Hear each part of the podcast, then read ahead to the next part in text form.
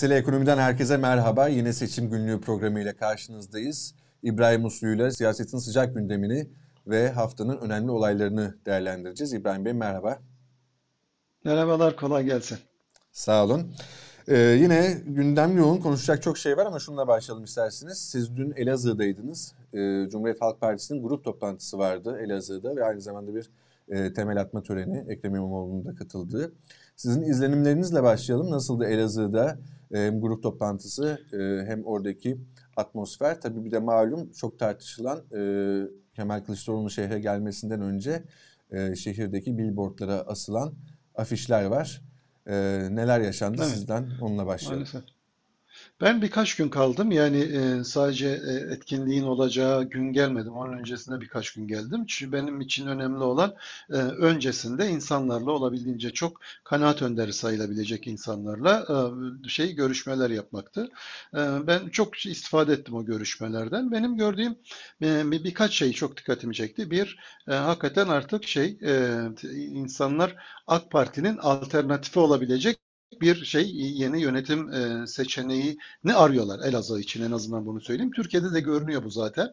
E, yani Türkiye geneli yaptığımız araştırmalarda da bu böyle ama Elazığ gibi, Erzurum gibi yani daha AK Parti'nin güçlü olduğu muhafazakar şehirlerde en azından kanaat önderi seviyesinde bile olsa artık yani bir dönemin biteceği, yeni bir dönemin başlayacağı ve bu durumda Elazığ için seçeneklerin, opsiyonların neler olacağını insanlar açık açık konuşuyorlar. Yani bana güvenmeleri için bir neden yok ama çok bir şey açık yüreklikle e, şey e, bu, bu görüşlerini paylaştılar. Yani benim gördüğüm Elazığ'da en azından seç şey düzeyinde, kanaat önderleri düzeyinde bir alternatif seçenek e, şey bir başka şey iktidar modeli falan üzerinde insanlar düşünüyorlar ve konuşuyorlar. Birincisi bu.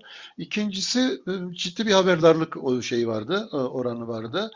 Şehir halkının ilgisi yoğundu. Yani işte çok sayıda CHP'linin şehre geleceği belliydi, biliniyordu yani bugüne kadar şey birkaç etkinliği ben takip ettim. Bu kadar yoğun bir ilgi ben ilk kez burada gördüm ki AK Parti'nin en güçlü olduğu illerin e, başında geliyor. Belli ki AK Parti cenahı da bu ilgiyi hissetmiş olmalı. E, işte o gördüğünüz faili meçhul e, şeyleri yaptılar. Billboardları asmışlar. Evet, arkadaşlar İnsanlar, bu sırada billboardları da gösterelim. Ee, evet, bu, bu, göre bunlar AKP Elazığ İl Başkanı tarafından talimat verilip e, Şimdi zaten bir, şey en büyük sorunlardan biri bu. İnsanlar şunu söylüyorlar. Yani e, kardeşim bir eleştiriniz varsa mertçe dibine imzanızı da atın. AK Parti İl Başkanlığı diye bunu koyun ya da kim yaptıysa yani e, İbrahim Uslu yaptıysa dibine İbrahim Uslu diye imzasını atsın ama faili meçhul billboard asmak bu Elazığlıların mertliğiyle e, şey mertliğine yakışmaz yani. Elazığlı merttir sözünü söyler ama böyle e, dibine imza bile atmadan korsan billboard asıyorsanız kimin yaptığı bile belli değilse bu, bu bize yakışmadı falan diyordu insanlar bugün. Kimin yaptığı belli olmayan billboardlar asmak bize yakışmaz falan dediler. Yani yani yap, kimin yaptığını bilseler çok ayıplayacaklardı. Ama bunun adını bile saklamış olması kurumun, Aslan Kurumu çünkü bu bir ciddi bir iş. Şehrin her tarafını donatmışlar. Bu muhtemelen belediyeden alınıyor ya da belediyenin kontrolünde o billboard alanları. Elazığ'da tek belediye var. Dolayısıyla hani AK Parti'nin onayı olmak sanılan şey e, bu billboardların asılmasına imkan yok. O yüzden de herkes hemen AK Parti başkanlığı dedi. Çünkü belediye ait billboardlar bunlar. Velev ki özel bir işletmeci tarafından işletiliyor olsa dahi belediyenin yani mülkiyeti belediyede, belediyenin kontrolünde yerler. Ve e, yine işin güzel tarafı tabii ki savcılık, polis bilmem ne korsan e, billboard asıyorsunuz. Asan belli değil. E, bunu öğrenmek e, şey e, emniyetin ya da savcılığın 10 dakikasını alır. Ama o billboardlar orada durdu. Partinizin logosuyla falan bir billboard astığınızda savcılık hemen devreye giriyor. Telefonla falan üstüne üstlük yazılı talimat olmaksın biliyorsunuz. Hatta bırakın billboardları binalarına astıkları çeşitli partilerin dövizleri bile indirttiler. Ama o billboardlar şehir şehirde durmaya devam ediyordu. Peki e, haftanın önemli olaylarıyla devam edelim. E, ilk olarak haftanın röportajı var. Yine Kemal Kılıçdaroğlu'nun e, gerçek gündeme verdiği röportajda önemli şeyler söyledi. Gerçi haftanın önemli olaylarında zaten temel tema seçimde meclis çoğunluğunu kimin alacağı üzerine olan spekülasyonlardı. İlki de Kemal Kılıçdaroğlu'nun söylediği 41 ilde bağımsız yani kendi partisi altında girenlerin geri kalan 40 il ve 87 seçim çevresinde müşterek girme ihtimali olabilir. Bu konuda bir çalışma yaptık diyor. E, aynı zamanda işte Cumhur İttifakı parlamentoda çoğunluğu e, sağlayabilir mi? Hayır. Erdoğan da kabul ediyor, ediyor bunu sağlayamayacağını. Cumhurbaşkanlığını kazanır ama meclis çoğunluğu elimden gider düşüncesinde diyor aynı röportajda. Şimdi benim size sormak istediğim şey şu. Bir simülasyondan bahsediliyor. E, kapsamlı bir simülasyon olduğu, çeşitli seçim e, bölgeleri ve iller üzerinde ayrı ayrı yapılmış, nasıl girilirse nasıl başarı sağlanabilir diye yapılan simülasyonlar. Nedir bu simülasyonlar? Siz e, bu, bu çalışmaları yıllardır yapan e, birisiniz. Bu evet. çalışmaların mahiyetine ve yapılan simülasyonlar neyi gösterdi ve neler, hangi e, simülasyonun hangi bulguları e, altılmasının diğer paydaşlarıyla paylaşıldı? Şimdi e, tabii tam detayları bilmiyorum tam olarak görmedim. Biz de uzun yıllar bu işleri yaptığımız için e, ben de hatta e, kendi kişisel merakımla bizim aylık düzenli yaptığımız e, bir şey var, e, rapor var. Yine siyasal şey seçmen eğilimlerini ölçen. E, onun üzerinden biz de kendi yöntemlerimizle simülasyonlar yaptık. E, artık çünkü bu aşamadan sonra bunlara bakmak gerekiyor. Çünkü sadece Cumhurbaşkanlığını tartışılıyor insanlar ama bir taraftan da parlamento seçimleri de. Cumhurbaşkanlığını kazanan kişinin parlamentoyu kazanan kazanamaması durumu siyaset bilimi literatüründe buna biliyorsunuz topal ördek durumu deniyor. E, Fransa'da işte buna kohabitasyon evresi falan deniyor. E, Amerika'da falan işte bu, bu yaşanıyor. Bazen Cumhurbaşkanı bir partiden e, kongre, senato çoğunluğu başka bir partiden olabiliyor falan. E, şimdi onlar o demokratik kültür içerisinde bunu çözüyorlar ama biz böyle bir deneyim yaşamadık hiç. Yani hükümet kurabilmek için zaten e, bir çoğunluğunuz olması gerekiyordu parlamenter sistem içerisinde. Başkanlık sistemine geçtikten sonraki ilk seçimde e, başkan aynı zamanda parlamentoda çoğunluğa sahipti. O yüzden o yine deneyimlemedik. Şimdi böyle bir şey olabilir mi tabii? Ee, şey bunun soru işaretler bunun etrafında. Ee, Sayın Kılıçdaroğlu'nun söylediğine göre CHP kurumsalda bu tür çalışmalar yapmış. Aslında CHP bunu daha ilk günden tartışmaya başladı. Ne zaman tartışmaya başladı? Bu yeni seçim kanunu e, şey tasla kamuoyuna sunuldu. Henüz parlamentoda görüşülmemiş. O aşamada yapılan toplantılarda bu yeni sistemin ne getirdiği, ne götürdüğü ve bu yeni sistem içerisinde bazı e, şeylerin partilerin aldıkları oyların ziyan olmaması için, parlamentoya yansıyabilmesi için e, belli seçim çevrelerinde işbirliği yapılmasının e, yani bu sadece şeyle ilgili değil. Yani aman 300'ü bulamıyoruz. Ne yapalım da biz 300'ü bulalım çabası değil.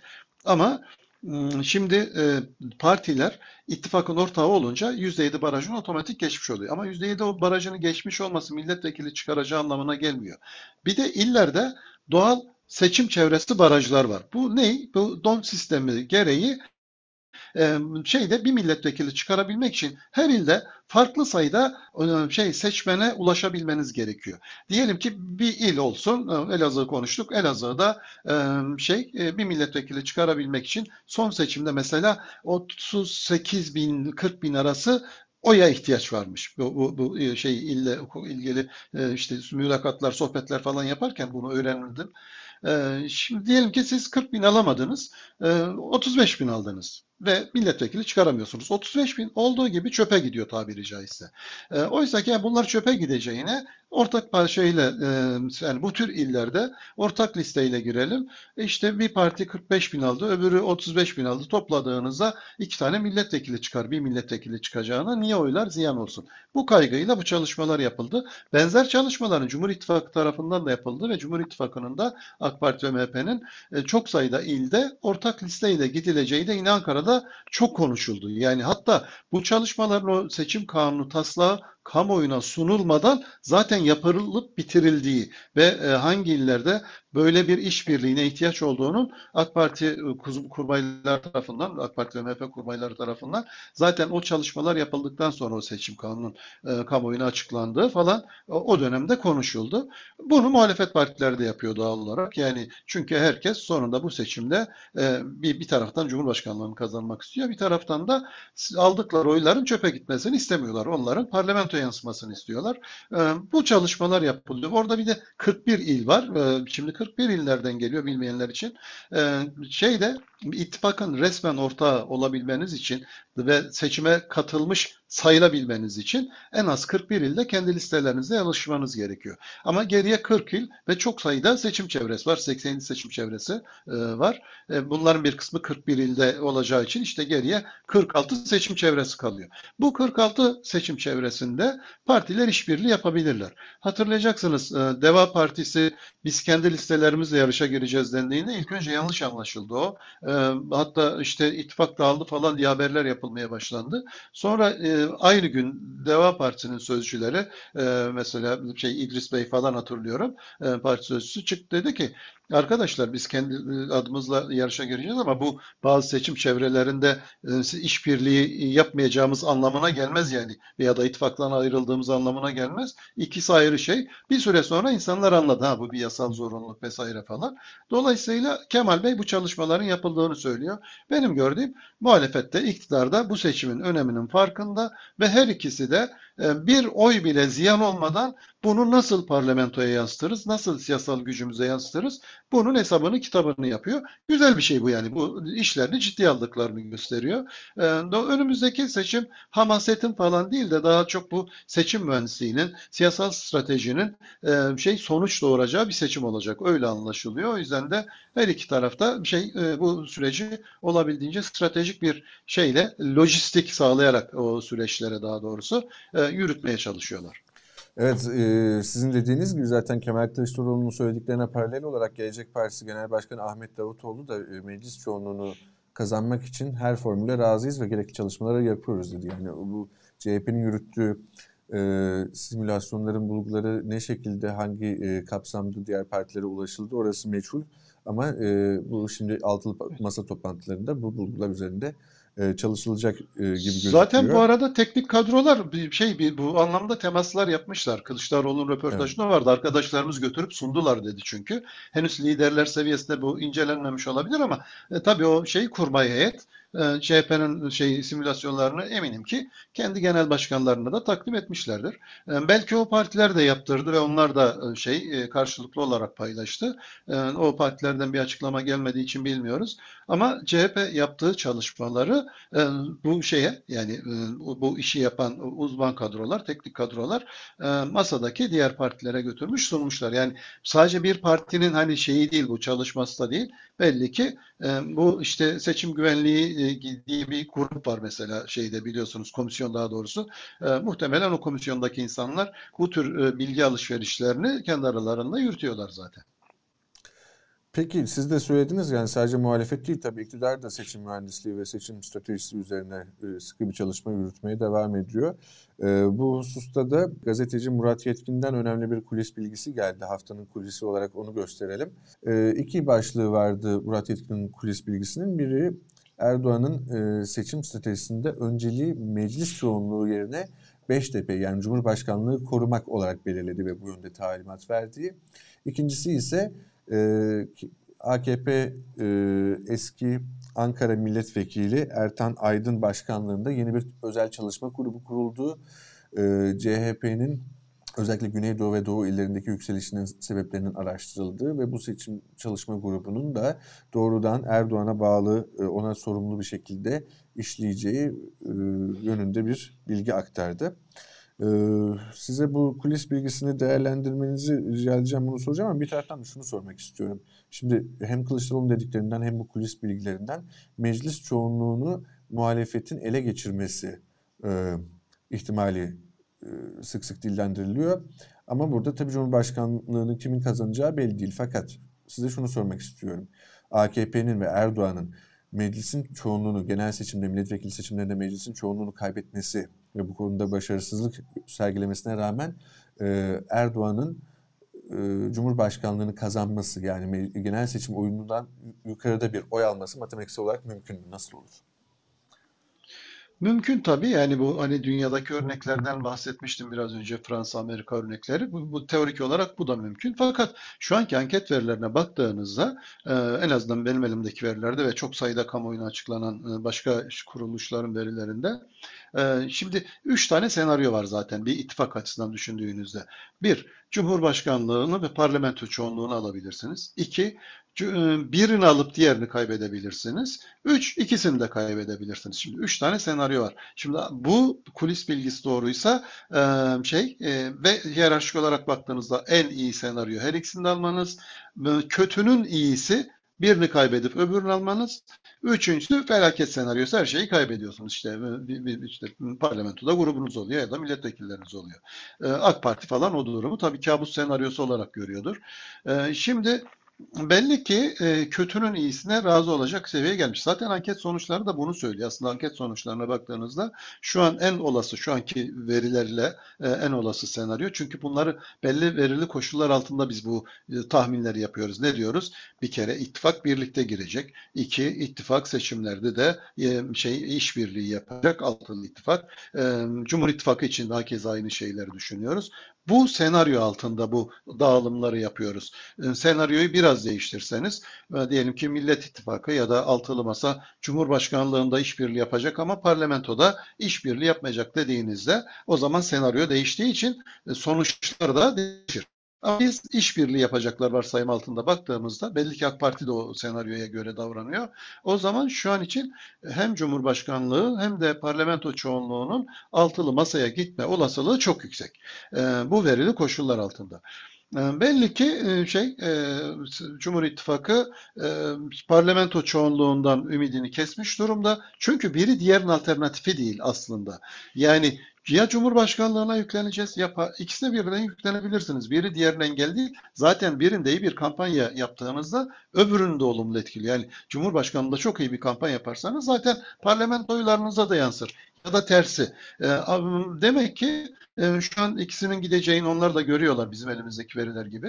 Ee, ve hiç değilse Cumhurbaşkanlığını nasıl kurtarabiliriz e, falan onun hesabını yapmaya başlamışlar. Ama bu çok rasyonel bir strateji değil ben onu belirteyim. Çünkü e, birini kaybedip öbürünü kazanmak hele Cumhurbaşkanlığını e, şey e, kazanmak parlamentoda kazanamamışken evet Amerika'da falan e, şey bazen yaşanan bir şey ama Amerika'da e, şeyin parlamentonun tamamı kongrenin tamamı olduğu gibi seçilmiyor. Sadece belli bir kısmı yenileniyor. Dolayısıyla eskiden gelenler yeni seçilen seçilenler orada durum biraz daha karışık. Bizde seçmen sizi gözden çıkardıysa her iki tarafta da çıkarabilir. Bu konuda bir deneyimimiz yok dediğim gibi ilk kez e, burada e, deneyimleyeceğiz bunu. E, ama belediye başkanlıklarında falan bu durum yaşanıyor. Muhtemelen belediye başkanlığında olduğu gibi başkanlıkta bir seçip e, şeyi meclisi muhalefete verebilirler. En azından oraya yüklenelim şeklinde. Ama bu bir kötümser senaryodur. Onu baştan belirteyim. Yani bir şeyi kaybettiğinizi zaten kabul ediyorsunuz ve zararı azaltmaya çalışıyorsunuz. E, bu zaten kötümser bir senaryodur. Ama AK Parti kötümser senaryolarla işe başlamaz. Ben o yüzden hani böyle davranacağını düşünmüyorum. E, şeyi hedefi yüksek tutar. Her ikisinde de iddialı biçimde gider. Zaten kaybetmişse kaybetmiş olur ama her ikisinde kazanacakmış gibi bir strateji kurgulamak ve her ikisinde de olabildiğince iyi bir kampanya yürütmek. E, çünkü onlar birbirinden ayırmanız gerekmiyor zaten. Aynı insanlar hem o kampanyayı yürütüyor hem bu kampanyayı yürütüyor. Birinde yaptığınız iş öbür tarafı olumlu etkiliyor. O yüzden de e, zaten bir de onların işi biraz daha kolay tek bir kampanyayla bile yürüyebilirler. E, bu anlamda altılı masanın işi biraz daha zor. Yani kaç kampanya yapacaklar mesela? Bu önemli bir sorun. O konuda bir netlik henüz yok. Yani bir artı bir mi olacak? Bir artı altı mı olacak? Bir artı altı kampanya olacak doğrusu yani bir Cumhurbaşkanı kampanyası, altı partinin de e, meclis kampanyası. Burada tabii bütüncül bir kampanya yapılamayacağı için seçmenlerin kafası karışabilir falan. Ama Cumhurbaşkanı işi çok daha kolay yani. Bir artı bir iki kampanyayla hatta tek kampanyayla bile e, o işi götürebilirler. E, o açıdan böyle bir kolaylık varken onu sonuna kadar kullanacaklardır. Peki Cumhurbaşkanlığı seçimi hakkında da e, Bekir Ağırdır'ın önemli bir iddiası oldu Medyaskop hafta Ruşen Çakır'ın sorularını yanıtlarken haftanın iddiası olarak da onu verelim. E, ikinci e, tura kalması ihtimalinde Cumhurbaşkanlığı seçiminin bakalım neler demiş Bekir Ağdır. Eğer birinci turda düşürmeyemedilerse Tayyip Erdoğan'ı ikinci turda kazanma ihtimali yoktur bana sorarsan. O kadar. Ve bana sorarsan Tayyip Bey'in bütün stratejisi ikinci tura kalmasıdır seçimin. O yüzden birinci turda bitmelidir bu iş. O zaman HDP'nin aday çıkarmayacağı bir seçim olması tamam, gerekiyor. O zaman da herkes takkesini önüne koyup bunun gereği siyaseti nasıl üreteceğim diye düşünmelidir. Evet seçim ikinci tura kalırsa muhalefetin adayı Erdoğan karşısında kazanamaz diyor Bekir Ardır. Ne diyeceksiniz? Ben katılmıyorum. Çünkü hangi havuzdan oy alacak ikinci turda? Yani birinci turda oy vermeyip de ikinci turda oy verecek havuz hangi havuz? Bunu tanımlamak lazım. Şimdi birlikte bakalım. Bir, CHP'nin havuzu var. 27-28 şu an. Ee, seçime kadar düşme olasılığı yük, bence yok ama artmaz. Biraz da artabilir. Biz artmayacağını varsayalım ve bu son tahminimiz olan e, şey e, 27 hatta 27'yi baz alalım. E, 27 CHP havuzu. İkinci turda e, şeyden e, CHP'den kaç oy alabilir Sayın Erdoğan? Birinci soru bu. Biz baktığımızda bu geçişkenliği görmüyoruz. Yani e, parlamentoda e, CHP'ye oy verip Cumhurbaşkanlığında Sayın Erdoğan'a oy verecek e, CHP'li sayısı istatistiklerde görünmeyecek kadar anlamsız bir rakam. Dolayısıyla bu ortalamaları değiştirmez. İki, İyi Parti seçmeni %15 e, civarında bizim ölçümlemelerimizde e, bir şey var. E, İyi Parti seçmeninin büyüklüğü var. İyi Parti seçmeni bütün partiler içerisinde Sayın Erdoğan'a karşı en negatif tutumlara sahip seçmen kitlesi. Dolayısıyla o %15'in de Sayın Erdoğan'a oy verme olasılığı ister birinci tur ister ikinci tur mümkün görünmüyor. 27 artı 15 toplasın izleyicilerimiz. Üçüncüsü HDP seçmenleri. HDP seçmenlerinin yüzde yani o 11-12 aralığında tahmin ediyoruz. 12'nin bir, bir buçuğu verebilirim diyor. Vereceğim demiyor, verebilirim diyor. Partisinin biraz da tutumunu bekliyor.